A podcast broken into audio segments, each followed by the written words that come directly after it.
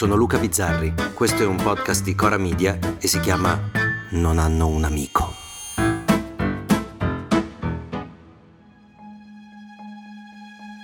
La maledetta o benedetta pagina bianca.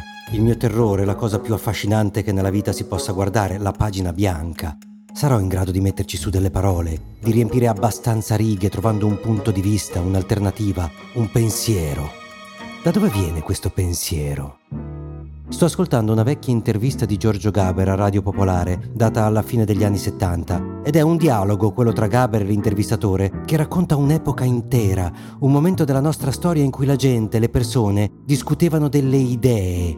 Si dice sono finite le ideologie, no, ce n'è una dominante, che è l'ideologia del mercato non di un'idea, delle idee, di tante idee, dell'uomo, della donna, dei doveri, dei diritti, del sesso, dei rapporti, dell'uso del tempo, del teatro, del valore del teatro, del cinema, dell'arte. Si discuteva, si parlava, parlava, diceva Gaber, anche troppo, al bar Casablanca, con una Gauloise, la Nikon, gli occhiali e sui tavolini i titoli rossi dei nostri giornali, diceva Gaber. Parliamo, parliamo di proletariato, di rivoluzione. Ecco, io ascolto e mi viene in mente che a un certo punto c'è stato un momento in cui abbiamo smesso di discutere troppo di tutte quelle idee e abbiamo cominciato a discutere delle cose, anzi di una cosa alla volta. Ora per disgrazia è morto Berlusconi e sono quattro giorni che sui giornali, sui social si parla solo di Berlusconi, che essendo un argomento grande e grosso terrà banco per una settimana ancora, dieci giorni, poi si ricomincerà con gli argomenti da un giorno, quelle indignazioni, quei fatti, quelle prese di posizione su una cosa che tengono banco per 24 ore, 48 ore. E mi chiedo quando è che abbiamo perso la capacità di parlare in astratto di ragionare sulle idee, di incaponirci nel portarle avanti, nel difenderle.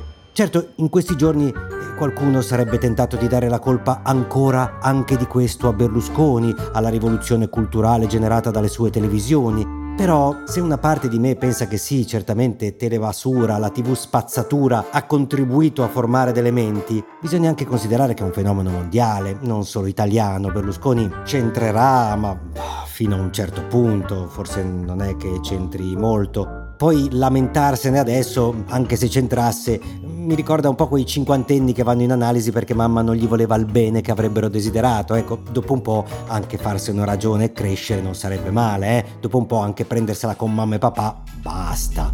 Non è colpa di Berlusconi se non riusciamo più a discutere di idee, è più probabilmente colpa nostra, colpa del fatto che avere un'idea, o peggio cambiare un'idea, è un processo faticoso che solitamente non porta vantaggi immediati, anzi il massimo che ti possa portare è la consapevolezza di aver sbagliato. E Fonzi ci ha insegnato che siamo infallibili, che l'errore non fa parte della nostra natura.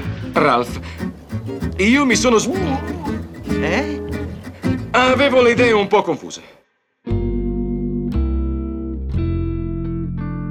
Ascoltando quelle parole nell'intervista di Gaber, ci si rende conto che forse allora, negli anni 70, si prendevano molto sul serio le idee e adesso ci prendiamo molto sul serio noi, le persone, i posizionamenti e ci teniamo a urlare dove siamo seduti, a farlo sapere. Io devo dire che la quantità di non in mio nome che sto leggendo di fronte al lutto nazionale di ieri a me fa molto ridere, ecco, sotto ogni non il mio nome mi verrebbe da scrivere e sti cazzi, ma qual è il tuo nome? Ma che mitomania è? Ma davvero credi che il tuo nome interessi così tanto al resto del mondo da volerci far sapere che tu lo levi quel nome? Ma chi se ne frega? Del tuo come del mio, eh? E così andiamo avanti, un pensiero alla volta, anzi un fatto alla volta, che il pensiero ha bisogno di tempo e noi il tempo non l'abbiamo, dobbiamo scrivere, esserci, prendere posizione e dobbiamo farlo presto. A volte discutiamo per dei pomeriggi di fatti, non di di idee che non sono mai successi. Semplicemente uno scrive una cosa, un altro ne capisce un'altra e via, si parte. Era meglio prima? Era meglio quando si rimaneva ore a discutere di idee, di appartenenza, di etica, di morale, di immorale, di religione, di Dio. Boh, non lo so. Una cosa che fa impressione di quel dialogo di fine anni 70 è che all'inizio Gaber chiede di non prendere telefonate perché dice mi piace scegliere i miei interlocutori. Potrei dire che in genere preferisco scegliere le persone con cui parlare, sapere con chi parlo. Non ho una disponibilità così totale. Sono un po' contrario al fatto di dire siamo totalmente disponibili e vogliamoci bene. Io non mi sento tenuto a voler bene la gente che non conosco. Io sorrido pensando che se adesso chiudi i commenti su Twitter ti danno del fascista, perché commentare le tue idee ad alta voce è diventato un diritto e ascoltare l'opinione di Tetta Grossa 98 su quello che pensi tu è diventato un tuo dovere. Io questa cosa non la capisco e non mi chiedo più se fosse meglio allora o se sia meglio adesso, mi chiedo cosa sarà poi. Se in questi 40 anni siamo passati da discutere delle idee a scontrarci sul fatto del giorno, tra vent'anni forse saremo alla clava in testa perché avranno inventato hanno già inventato, qualcosa che pensi al posto nostro. I nostri nipoti si daranno delle clavate sulle ginocchia senza apparente motivo, emettendo dei grugniti e riprendendosi live su TikTok, mentre ChatGPT passerà ore a discutere con le altre intelligenze artificiali di giustizia sociale e partecipazione in un bar Casablanca del metaverso, mangiando un gelato virtuale. Blue jeans coloriti la barba sporcata da un po' di gelato. Oh. Parliamo, parliamo di corruzione, proletariato.